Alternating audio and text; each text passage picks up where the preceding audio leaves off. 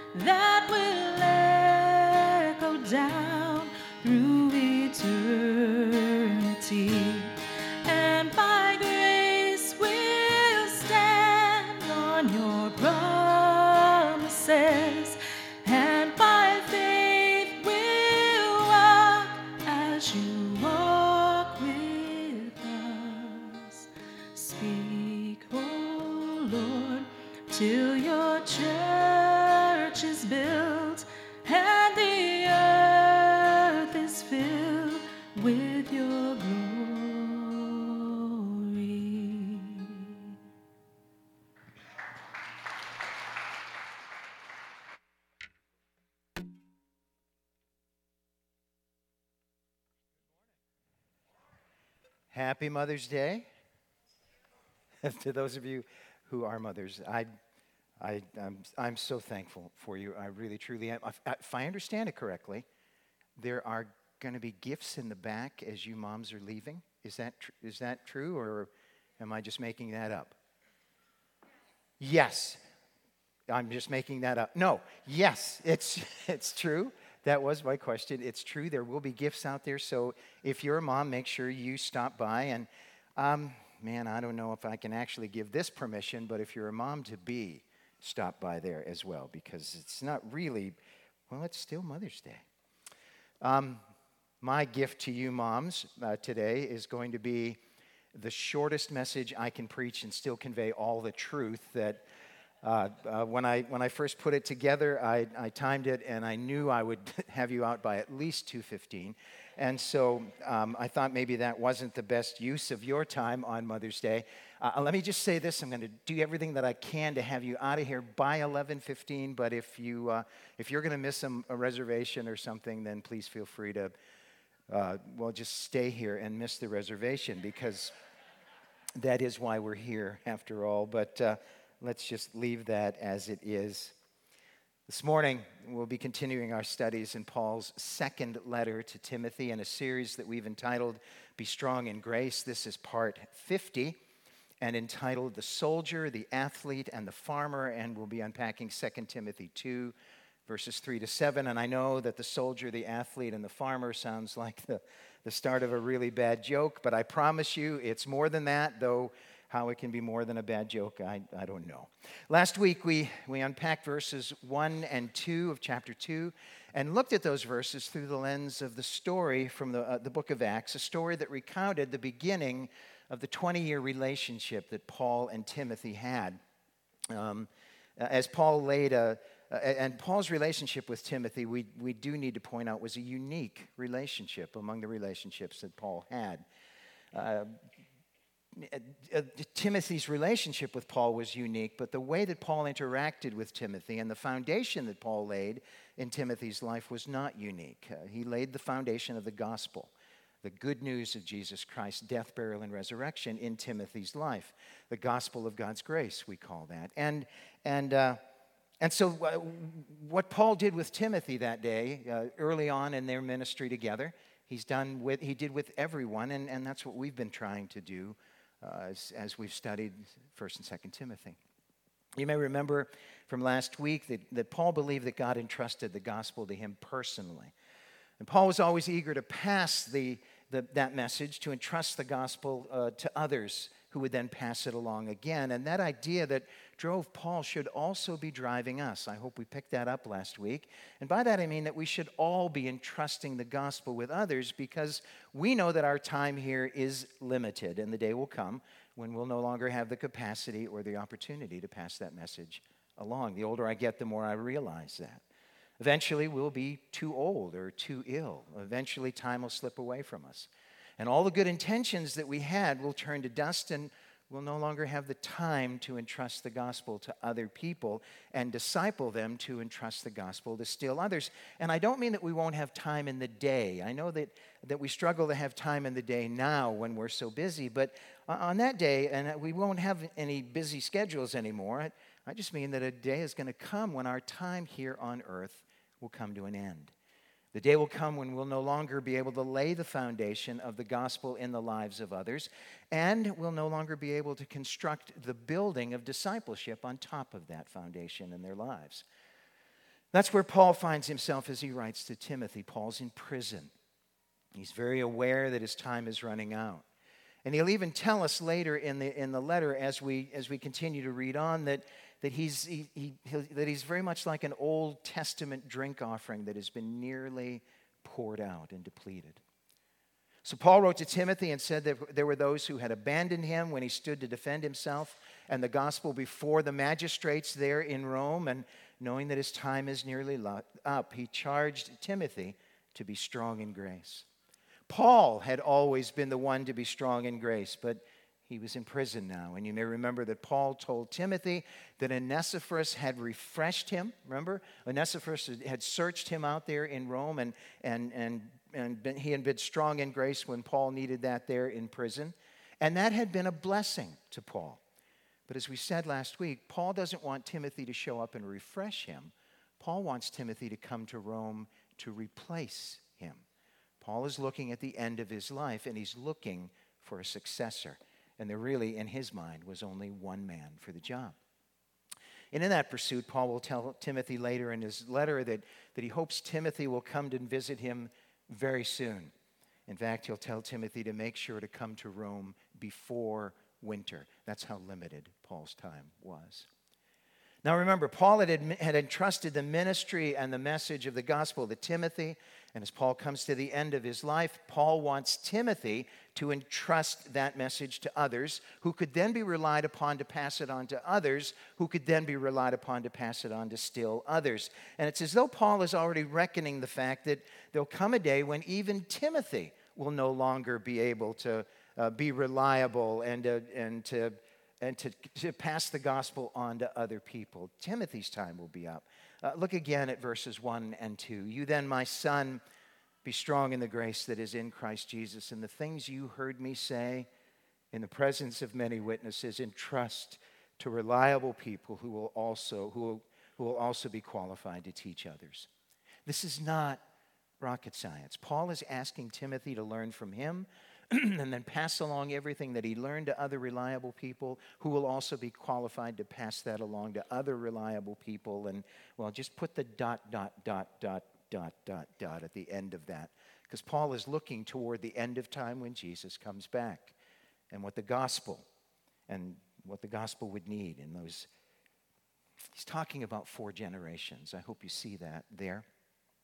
He's responding to what Jesus taught in the Great Commission as he told us to go and make disciples. And, and part of making disciples is, is making sure that those disciples that we make make other disciples, and that though they then make sure that they make other disciples. And I know we keep repeating this pattern, but we have to be strong in grace. In order for this to actually happen, in order for this to pass from one generation to the next, the gospel is eternal, but it is also very generational. It's passed from one to the other mom and dad to their children, the children to the grandchildren, the grandchildren to the great grandchildren, on into the future.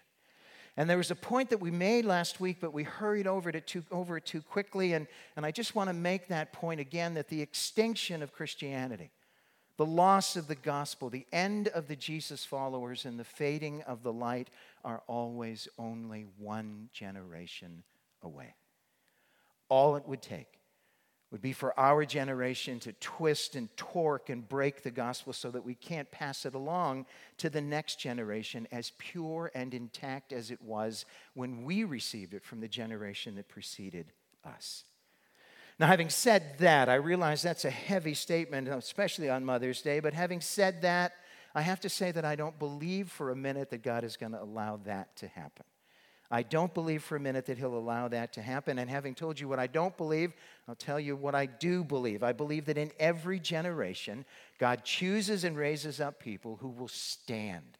Stand for the gospel, people who will commit themselves to being strong in grace. I believe that in every generation, God raises up people who will entrust the entirety of the gospel to others who can believe the gospel and then pass it to the next generation and to the next. And I don't know about you, but I, I feel a little bit like Donkey in Shrek. I want to jump up and down in his presence and say, Pick me, pick me, pick me.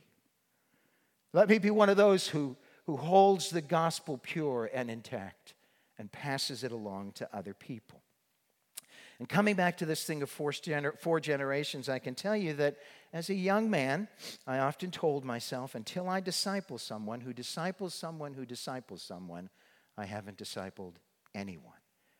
Because generational discipleship implies that message being passed along. Not me discipling 100,000 people, but me discipling someone who disciples someone else and then doing that again and again and again until the message spreads out broadly, but also deeply.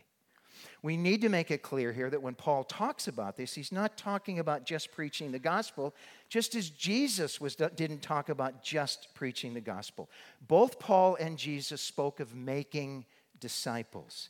And Jesus cranked up this idea quite considerably in Luke 6:40 when he said the student is not above the teacher, but everyone who is fully trained will be like their teacher. Some translations actually say just like their teacher. He's talking about the rabbi disciple relationship. Think about how that plays into what Paul has been telling Timothy. It's the same. I've lost control here.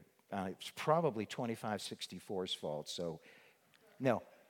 I've, lost control. There it is, 2 Timothy 2 1 and 2. You then, my son, be strong in the grace that's in Christ Jesus, and the things that you've heard me say in the presence of many witnesses, commit to other people, to reliable people who will also be qualified to teach others. I, hope you can see the parallel there. Now, I know that we've been full of warnings of late of what will happen if we're, if we're not careful with the gospel, and I want to thank you for bearing up with that patiently. Although I feel a little bit like an airline pilot right now when he always says, you know, we're, we're, we're two hours late, thank you for your patience. And I how do you know I've been patient? I've been sitting for just stoning. And I'm, I'm, I'm thanking you for your patience with all this warning that we have out there for, for the gospel and what's going to happen. But this morning, I want to flip that coin and, and look at this whole thing from the other side, from a different angle. So, as we get busy with that, uh, please stand with me as we read aloud together the passage we'll be unpacking this morning 2 Timothy 2, verses 3 to 7. Join with me in suffering like a good soldier of Christ Jesus. No one serving as a soldier gets entangled in civilian affairs, but rather tries to please his commanding officer. Similarly, anyone who competes as an athlete does not receive the victor's crown except by competing according to the rules.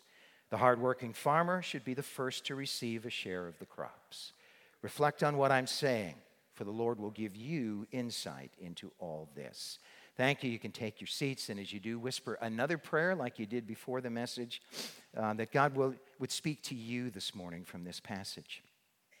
I mentioned that we've been talking a lot lately about what will happen if we are not careful with the gospel. This, but this morning, I'd, I'd like to talk with you about what could happen if we begin taking the risk of sharing the gospel and passing it along to others.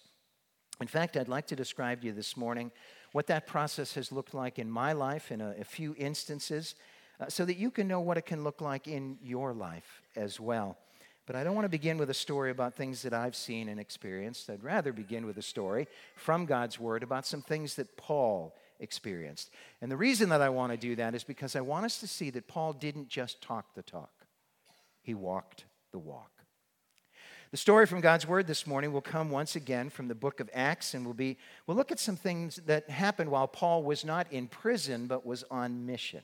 And I'm hoping that it'll illustrate for you what it looked like in the life of the Apostle Paul when he entrusted the truth to other people, and then those other people went on to entrust, entrust that same truth to other people, and well, so on. You know how that sentence ends. As you listen to the story, try to hear and understand that pattern as it plays out. And with that background, this is the story from God's Word from Acts chapter 18. Paul's been on the move, preaching the gospel and making disciples. And as the story begins, his recent travels have taken him to Thessalonica, Berea, and Athens. And in all of those three places, Paul preached the gospel, and there were people who responded, powerfully responded to the news that Jesus had died for them. After Paul preached in Athens, there in the Areopagus, and, and that building, that, uh, that site is still, well, it's not alive, but it, it's still there.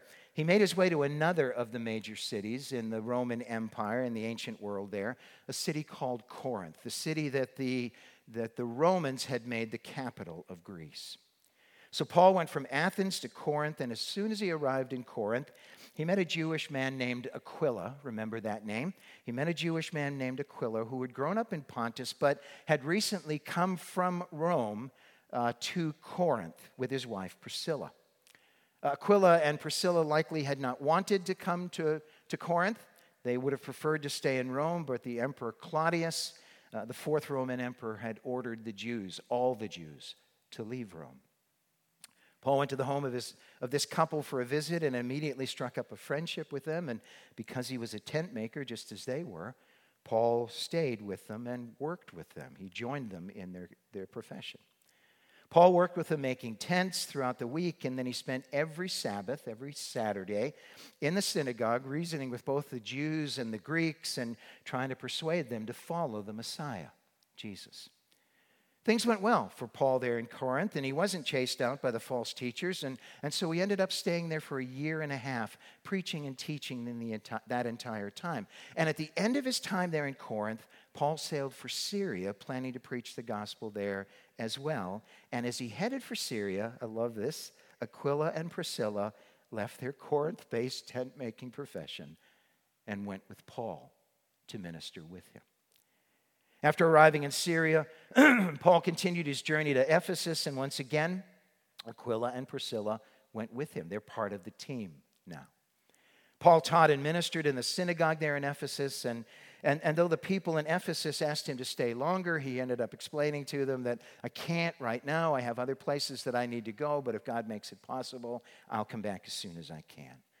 Paul then left for Ephesus and headed for Caesarea on his way to Jerusalem. And as he left Ephesus, Paul asked Aquila and Priscilla to remain behind there in Ephesus and continue the ministry there.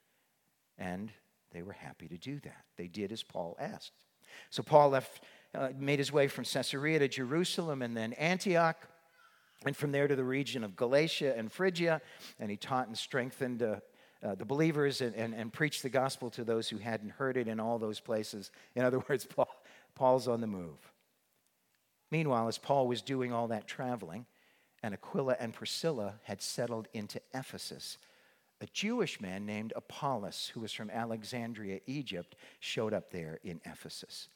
Apollos was a very learned man who had a very thorough knowledge of the Jewish scriptures. He was a powerful speaker and he spoke with real passion and enthusiasm about Jesus. And his teaching about Jesus was accurate except for one thing. Apollos' knowledge of Jesus only went up to the day that he was baptized. That's all that Apollos knew. That was his whole message. And based on that, he was convincing people that Jesus was indeed the Messiah. In other words, Apollos knew nothing about the ministry of Jesus or the death, burial, and resurrection of Jesus. So Paul, Apollos' message was powerful, but it was incomplete. One day, when Apollos had spoken boldly in the synagogue about Jesus, Aquila and Priscilla were there and they heard him teach, and they immediately noticed how incomplete his understanding was of Jesus. So Aquila and Priscilla invited Apollos to their home, and they took the time to explain the way of God to him more clearly. Apollos accepted the help that Aquila and Priscilla offered and believed the good news that they, they shared with him about the death, burial, and resurrection of Jesus. And not long after believing in Jesus and his death for him, Apollos wrote to the Jesus followers in the region of Achaia, and they invited him to come their way. And after arriving there, he was a great help to the believers as he vigorously, quotes, vigorously refuted his Jewish opponents in public debate and proved from the Hebrew scriptures that Jesus was indeed the Messiah. And that is the story from God's Word. And before we move forward, there are a couple things that I'd, I'd like for you to see. First, I hope that you caught that progression. Jesus entrusted the gospel to Paul, and Paul's life was transformed as Jesus himself took on the task of discipling the Apostle Paul. I don't know if you know that about Paul. Paul was not discipled by a human being, he was discipled by Jesus. And if that part about Jesus being the one to, to disciple the Apostle Paul is troubling you, wander over to Galatians chapter 1 later today, and Paul will, will, will explain to you, describe to you how all of that worked. So Jesus entrusted the gospel to Paul and then discipled Paul into ministry. Paul then met a Jewish couple named Aquila and Priscilla, and Paul entrusted the gospel to them and began to disciple them into the Christ life and into ministry as well.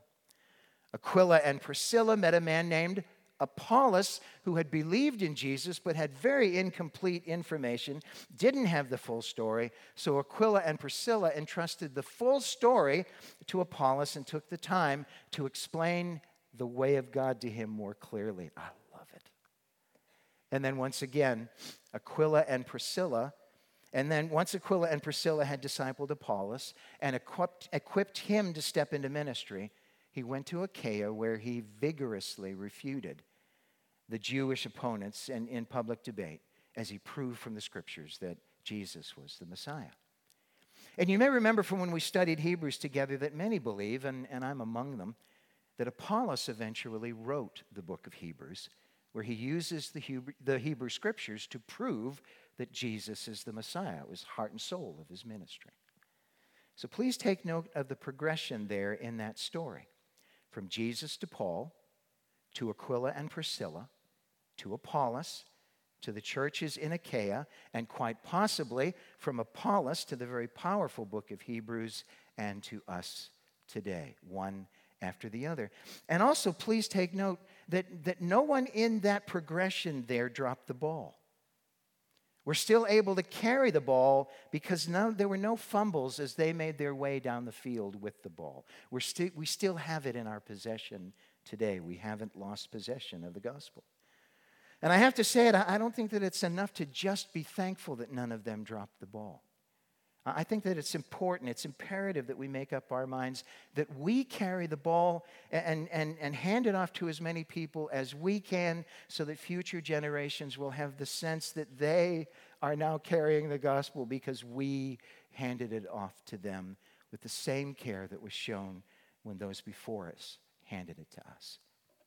And I also want you to notice that we've been talking about keeping the gospel pure and intact, but we've just added a new dynamic to this thing of, of standing with our arms crossed and keeping the gospel pure and intact, because now we're talking about handing off the gospel to others. And that adds a whole new dimension of risk to our lives as we take the gospel, something that's precious to us, and, and put it in the hands of people who will pass it along to still others in light of the fact that we won't always be here. I mean, think about it. This progression we talked about this morning all started with the relationship that began between Paul and Aquila and Priscilla. And I don't know if you realize it or not, but it was not safe to be friends with the Apostle Paul. In fact, being friends with the Apostle Paul was really quite hazardous. I, I mean, think about it this way the story from God's Word that I told you this morning was from Acts chapter 18. And that means that the things that happened in the story happened around AD 49. That's when Acts chapter 18 unfolded. 49 AD was the year that Aquila and Priscilla stepped into ministry with Paul. I want to show you something that Paul wrote when he wrote his first letter to the Corinthian church five years after Aquila and Priscilla became Paul's co workers. Look at this. Five years later, the churches in the province of Asia send you greetings. Aquila and Priscilla greet you warmly in the Lord, and so does the church that meets in their house. Aquila and Priscilla had come from Corinth, and now five years later, Paul is writing and saying, I'm here with them. I've seen them recently. They wanted me to send greetings uh, from all the churches here in Asia, but make sure that you know that they remember you fondly, and well, they're still working with Paul. But there's more. Paul wrote his letter to the Romans in about 57 AD so, about eight years after Aquila and Priscilla uh, met Paul and became Paul's co workers, he wrote this Greet Priscilla and Aquila, my co workers in Christ Jesus. They risked their lives for me. Not only I, but all the churches of the Gentiles are grateful to them. Greet also the church that meets at their house. And as we studied 1st and 2nd Timothy, we've often remarked that 2nd Timothy was the last letter that Paul wrote.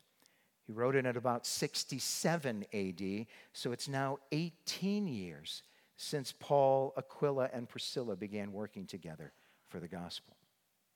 Look at how Paul ends his second letter to Timothy. Greet Priscilla and Aquila and the household of Onesiphorus. So, if you've been tracking, to sum up these ideas, Paul met Aquila and Priscilla in 49 AD and began discipling them into ministry. And at the end of Paul's life, 18 years later, they're still on a steady course and still, by all indications, entrusting the gospel to other people nearly two, day, nearly two decades after Paul taught them to do that. And the thing that we dare not miss is the comment that, the, that Paul made to the church at Rome when he said that Aquila and Priscilla had risked their lives for him. They risked their lives for Paul. Now, I can tell you that I can't find any story from God's word that details what Paul was talking about when he wrote that, but we do know that all the Gentile churches were aware of what happened because Paul says, not only I, but all of the churches, all of the Gentiles are thankful to Aquila and Priscilla for what they did for me when they risked their life. And, and we know that, sorry, we know from, we know from Paul's letters that Timothy, wow, that's hard to do. It's not hand eye coordination, it's hand eye, I don't know what it is. Anyway, I believe it's very safe to assume, in other words, that Timothy knew Aquila and Priscilla and was aware of the incident where they risked their lives for the Apostle Paul. This guy that Paul keeps saying, don't be ashamed, don't be timid, don't, don't, don't. I believe it's safe to assume that Timothy knew. But I, I guess that begs the question was Paul really in danger. And if he was in danger, what was that danger? Uh, maybe losing his job or being mocked or becoming unpopular. What exactly are we talking about here? Well, in 2 Corinthians 11, Paul wrote, very small, five times, just listen to this if you can't see it. Five times I received from the Jews 40 lashes minus one. Three times I was beaten with rods. Once I was pelted with stones. Three times I was shipwrecked. I spent a night and a day in the open sea. I have been constantly on the move. I've been in danger from rivers, in danger from bandits, in dangers from my fellow Jews, in danger from Gentiles, in danger in the city, in danger in the country, in danger at sea, and in danger from false believers. I have labored and toiled and have often gone without sleep. I have known hunger and thirst and have often gone without food. I have been cold and naked. Besides everything else, I face daily the pressure of my concern for all the churches. I don't know about you, and, and you can be the judge here, but I got to say, that sounds pretty dangerous to me. Now, perhaps it gives a little more context here to that thing that Paul keeps saying to Timothy when he asks Timothy to please not be ashamed of him. But in this passage this morning, Paul is going to crank that up several notches. Uh, his please be ashamed of me is going to turn into something else. Look at verse 3. Join with me in suffering like a good soldier of Christ Jesus. It's as though that passage that we just read from 2 Corinthians 11 is a, is a travel brochure as Paul invites Timothy to join him in suffering, to, to take the plunge, to take the risk. But despite how Paul worded this here, we can be sure that Paul was not captivated by the suffering, all those things that he was in danger of, but by the rewards that came from the suffering. And Paul's about to make it clear that the rewards that come from suffering are both eternal and temporal. In other words, there will be rewards in heaven, but there will also be rewards right here on earth for those who take the plunge into the risk that comes from entrusting the gospel to other people. Still, Paul's invitation to Timothy to join him in suffering made me wonder was Timothy facing the kind of dangers that Paul had faced?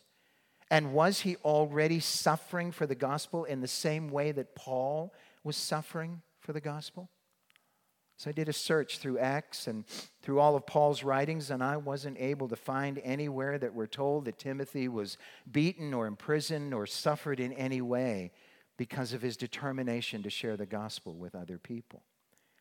Remember, Paul has been asking Timothy to not be ashamed, that his mentor, Paul, is now in prison. But now Paul is asking him to join him as he suffers for the gospel. And I suppose that one of the things that that could mean is that Timothy himself might end up in prison. I mean, if you think about it, if he's really going to join Paul, then, then maybe his days of freedom will come to an end. But having said that, I, I got to say that if someone in prison were to invite me to join them in suffering, I, I might be inclined to say that that was the worst invitation I have ever received. It might mean that Paul is really bad at giving a good invitation, but it turns out that 2 Corinthians 11, with all its danger, is not the travel brochure. Instead, Paul provides Timothy with three deep incentives right here in this passage for him to take the plunge, to take the risk, to join Paul in his suffering for the gospel. Look at the incentives Paul shares with Timothy in verses 4 to 6.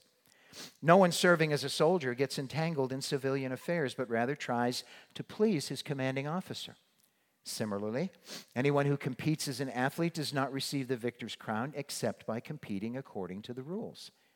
The hardworking farmer should be the first to receive a share of the crop. So, how does Paul motivate? To, how is that motivating? Because Paul's just said, Join me in suffering, and here's why. How does that motivate? Well, because he motivates Timothy by telling him that Jesus rewards those who suffer for him. And we don't have to wait till the sweet by and by to receive all of those rewards that Paul mentions there. They're available right here and now in the nasty now and now. But if Timothy wants those rewards, he'll have to spend more time entrusting the gospel to others and less time protecting himself and making himself comfortable. You know, in my own life, I can look back on the early days when we first moved in among the Bukalot. We were, we were living in a, well, I don't know how else to describe it other than a sparse house with a split rattan floor. We had walls of woven bamboo and a, a thatched roof that barely kept out the rain, and uh, especially when it got windy, and it often got windy there in Typhoon Alley. We didn't have running water, we had walking water and that we fetched every day. We didn't have electricity, but we had this pressure uh, Coleman kerosene lantern that, that provided light for any room that we took it into. And uh, as I said, it was sparse. I started into language learning right after we arrived there in the tribe and, and soon ran into words that were difficult to pronounce, let alone fit into a sentence. I love you became katatakitantaka. God so loved the world that he gave his one and only son became din din katatakitan ni dizio timatutudugin paagi ti makasisuton anakagaki no naipasi na taagat dusi. God became your sin became impaakag ni dizio manaugi yon amin. And God's amazing grace became kat maokakngakngagadugin madidyo. Then there were the words that were minimal pairs. Listen to this. Bukog is leader. Buko is sister. Buke is wife. Buke is rat. And buake is cockroach. And that doesn't sound too confusing. But I knew it was going to be important for me to keep that straight because I had planned to teach the Old Testament stories to them first. And I knew that Abraham was going to have a conversation with Pharaoh, the leader of Egypt, and tell him that his wife, Sarah, was really his sister. So that meant that Abraham would tell the Bukog of Egypt that his Bukeg was really his Bukog. And I didn't want to say that Abraham was going to tell the Bukog of Egypt that his Buake, his was really his Buake which would have meant that Abraham told the sister of Egypt that his rat was really his cockroach. Because I thought that would be confusing to the people that were listening to me teach. I, I did try to, well, anyway.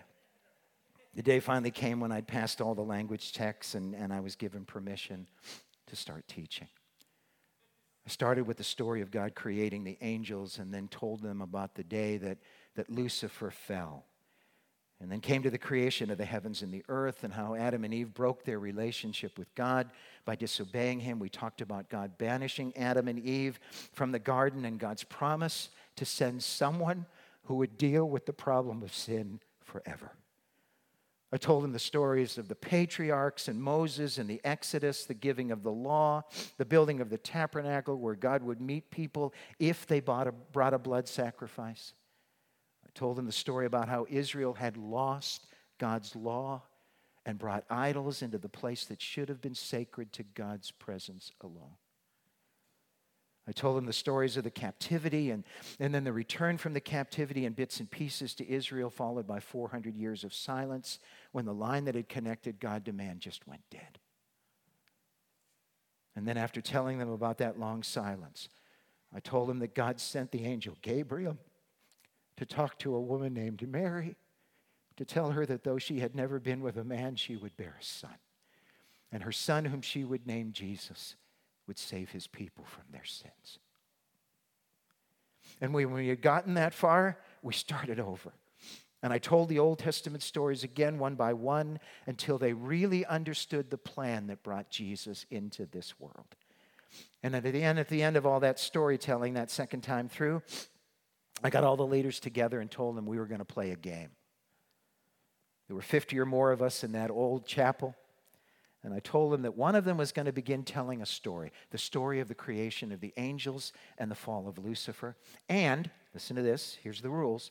If the man telling them a story, if telling the story made a mistake or left something out or stopped making sense, then anyone else could stop him and point out where he had gone wrong. If the corrector was correct, then he would pick up the story at that point, and we would continue like that until all the stories had been told. And, when the, and then when, the, when the, one, of the, one of the men storied the angel Gabriel having that conversation with Mary, then whoever was telling the story at that point would win the game. They got started in earnest. And believe me, they very enthusiastically, carefully pointed out when the storyteller had gotten it wrong. The storyteller kept changing among those 50 men. And two and a half hours later, the guy sitting over there, right over there, told the story about a conversation that happened between the angel Gabriel and a woman named Mary. And then they were all done. They were quite pleased, and I told them of a place called Dallas Theological Seminary, where really smart people go to get trained for ministry.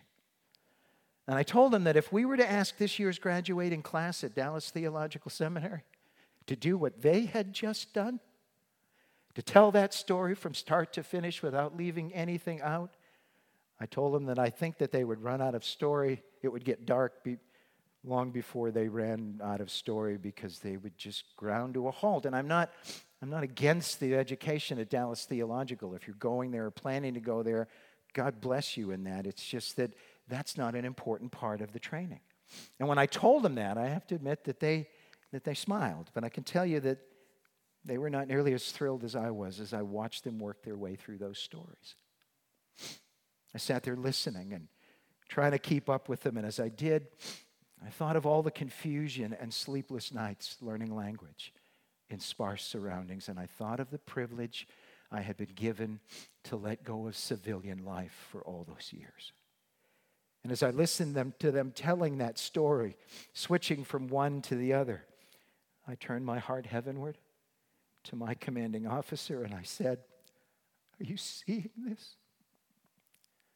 I hope you're pleased as you listen to what they're doing right now because I know that you know how hard we've all worked to get to this moment. Or as Paul put it, no one serving as a soldier gets entangled in civilian affairs, but rather tries to please his commanding officer. Remember now that we've been talking about how Paul invited, urged Timothy to join him in his surroundings. So we're back to that question again. How does Paul motivate Timothy to join him in his sufferings? Well, secondly, he does that by reminding Timothy that there is an eternal reward waiting for him if he'll keep the gospel pure and not make up his own message as he goes along. About three weeks ago, an old friend from high school, my high school youth group, so I mean, this is like 100 years ago, reached out to tell Faith and me this, uh, a story.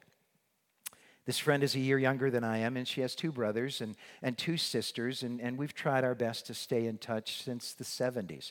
So this is a long time ago.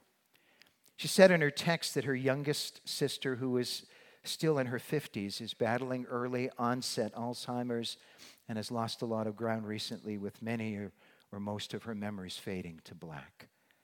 My friend went to visit her sister, and while they're still able to communicate with one another, she wanted to make sure that her sister had believed the gospel and trusted Jesus to save her. Remarkably, while her sister has lost much of her memory, she clearly remembered a Sunday school class when she was just seven or eight years old. She told my friend that often on those Sundays the teacher shared the gospel with the class, and my friend's sister believed, and not only that, but despite her memory loss, her sister is still able to clearly articulate the gospel. My friend that went on to say that the reason that she was sharing that story with us was because I was the one who had the privilege of teaching that, that lower elementary Sunday school class every Sunday back when I was in high school. I told you that story not because it makes me special. I'm sorry, but because it illustrates the power of the gospel. I taught that class all through high school, and I seriously doubt that any of those kids still remember anything else that I said, but the light of the gospel is still shining brightly in her heart despite the disease that's darkening her memory. And so by now, this much should be clear. We have to be sure we have to make sure to keep the gospel pure and intact, and we must entrust it to other people. In fact, we could say that the rules that govern sharing the gospel are simple keep the gospel pure and keep it intact as you pass it along. I told you that story because I know I want you to know that the gospel message that I shared with that Sunday school class way back then is the same message that I've repeated from this pulpit over and over and over. And when I share the gospel, I, I make a rule for myself that I will not try to be clever or convincing because I believe that that can, be, can get in the way of being clear, concise, and correct. I also shared that story this morning because I know that many of you, many of you work with the kids here in our church. And you may think it's a thankless task, but I want to remind you that even if it feels like you're not getting anywhere, you just never know who you're talking to with one of those little ones out there, and you never know what's happening in their hearts. So engage their hearts and be careful with your message keep those two simple rules of, of making sure that you keep the gospel pure and intact as you pass it along, and you can be sure that someday you'll stand in the presence of your Savior and He will say, Well done, You have been a good and faithful servant. Enter the joy of your Lord. Or, as Paul put it, similarly, anyone who competes as an athlete does not receive the victor's crown except by competing according to the rules. We're still talking about how Paul, motivated Timothy to, to want to share the gospel every time we have the chance, even if the person uh, that we're talking to, it wasn't just Timothy, it's for all of us. Even if the person that we're talking to doesn't want to hear it, it's still worth taking the chance. So let's ask again how does Paul motivate Timothy to join him in his sufferings? Well, thirdly, he does that by reminding Timothy that the hardworking farmer has the inside track on the first taste of the harvest. Uh, back in the 90s, I, was, I had an ongoing responsibility to teach at one of the larger churches in Metro Manila. At the time when everyone got together, there were about 7,000 in the church. So it was a whirlwind and a, and a vortex that kept us all busy 24 7, it seemed like. One day, my secretary handed me a letter that was from France. And after puzzling over it for a few minutes, how a letter had made it from France to Manila, I got out my letter opener and, and tore into it. It was, in fact, from Paris, from a woman whose name I did not recognize and could not pronounce. She, she began the letter by telling me that she was living in Paris and had moved there from French speaking Africa. She went on to say that she had enjoyed Paris at first, but then the, the letter took a dark turn when she told me that things shortly became overwhelming for her, and finally a day came when, uh, when she felt that the only thing that she could do was end her life. She went on to say that she is a very conscientious woman and knew that there were some things that she had to put in order before her last moment came. And so, since she had a key, she went to the house of one of her Filipino friends to return a book that she had borrowed from her. She said that she let herself in and then walked over to the kitchen table. And then, as she put the book down, she saw an audio tape on the, title, on the table entitled, Jesus Loves Me, This I Know. And she added that the name Jay Jackson was right below the title. I could hear the smile in her voice as she went on to say, I think that's you, and that's why I'm writing. The letter said that as she stood there at the table, she, she suddenly felt that it was important that she listen to the tape before she went ahead with her plan. She said that as she listened to the tape, uh, it was, in her words, exactly what I needed. And then she went on to tell me that she trusted Jesus and now she believes that Jesus died for her so that she could live forever. And it was that that took away the need to end her life. I had to wipe away the tears so that I could finish reading the letter. And later in the letter, I discovered that the girl who, who lived in that particular apartment was from Manila and had been attending our church where I was teaching. One of her friends in Manila had been regularly sending her tapes of the messages, and as luck would have it, that tape arrived in time for that lady to find it on the table and listen to it before she went through with her plan. And by the way, if you think luck had anything to do with that, then you have seriously underestimated the gospel of God's grace. Now, I've never met and never expect to meet the woman who wrote that letter, but I know the day will come when we'll all meet around the throne and be rewarded with the privilege of joining our voices together to praise Jesus for his finished work and the message of the gospel that proclaims that finished work. Will I recognize that woman or will I get to meet her when I finally when we finally get there? I don't know. But I do know that she'll be standing in that massive crowd of people who are clothed in white as we lift up our voices to proclaim that the Lamb is worthy to receive power and wealth and wisdom and strength and honor and glory and praise. And I'm confident that she and I will be entirely too distracted by the Lamb of God to even bother looking for one another. And I can tell you this morning that I'm okay if there's no recognition or reward that comes from uh, comes to me when I get to heaven because standing there in my office reading that letter was a wonderful first taste of heaven and what heaven will be like. Or as Paul put it, the hardworking farmer should be the first to share or receive, or receive a share of the crops. Paul's been willing to do the hard work and take the risks that come from sharing the gospel, even with people that may not want to hear it and as we've been saying, Paul's now inviting Timothy to take the risk, to take the plunge, to jump in with both feet, And you may remember that we said there's no record in, in any of Paul's writings or in the book of Acts that Timothy actually ended up in danger. But there's a little gem at the end of the book of Hebrews that I believe was written after Paul's death by Apollos, who was discipled by someone that Paul discipled. And look at verse 23. I want you to know that our brother Timothy, 1323, I want you to know that our brother Timothy has been released. If he arrives soon, I will come to him, come with him to see you. The writer calls Timothy his brother. And that's part of the reason that I don't think Paul wrote this, because if Paul had written this, Paul would have called Timothy his son, his son in the faith. Besides that, we know that Paul's in prison at the end of his life, waiting to be executed. And so he's not going to suggest that he's going to come with Timothy and, and do anything. But in sorting all that out, don't miss what it says here about Timothy. It says that he has been released. and that tells me two things. First, that that tells me that Timothy, shame on him, has been in jail. And secondly, the fact that he was in jail tells me that he took up Paul's challenge. That after sitting with Paul at the end of his life right there in the prison, Timothy realized that it was now his job to take the risk, to take the plunge. And, uh, and of course, I hope you know that I'm not just saying this about Timothy, I'm saying it to you.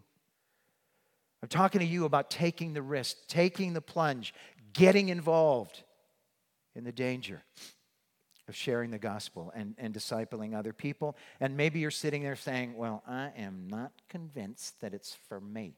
And that's okay. I get that, but you need to read verse 7. Reflect on what I'm saying, for the Lord will give you insight into all of this. So maybe sometime this afternoon you need to sit down and just do some reflecting. Don't be looking at yourself in the mirror, that's just plain silly. Reflect on what we've been saying this morning and God will give you insight into how you can be involved in all of this. In closing, let me read the passage to you one more time. Join with me in suffering like a good soldier of Christ Jesus. No one serving as a soldier gets entangled in civilian affairs, but rather tries to please his commanding officer. Similarly, Anyone who competes as an athlete does not receive the victor's crown except by competing according to the rules. The hardworking farmer should be the first to receive a share of the crops. Reflect on what I am saying, for the Lord will give you insight into all of this. Will you stand with me in the presence? And, Mom, I'm sorry I took so long. Let's pray. Father and our God, we, we have a tendency to make ourselves comfortable. We call them first world problems, God, but, but sometimes first world problems are, are even more obstructive than, than third world problems when it comes to sharing the gospel. Taking the risk, jumping in with both feet, saying things that people may not want to hear against the possibility that they may just need it at that moment and believe it and have their lives turned around. God, help us to be out there, to put ourselves out there, to trust you with the outcome, to face the danger, to join with Paul and Timothy in their sufferings and, and, and be willing to do what needs to be done to get the gospel out and, and to disciple other people. We've taken a long time to say that simple thing, but there it is, God. Teach us as we reflect, we pray. In Jesus' name, amen. First of all, have a good Mother's Day as you head out there. Uh, secondly, jump in with both feet. Take the risk, take the plunge. Go for it because you never know who you're talking to. Ready? Go get them, Potter's House, quick. You don't want to miss your reservations.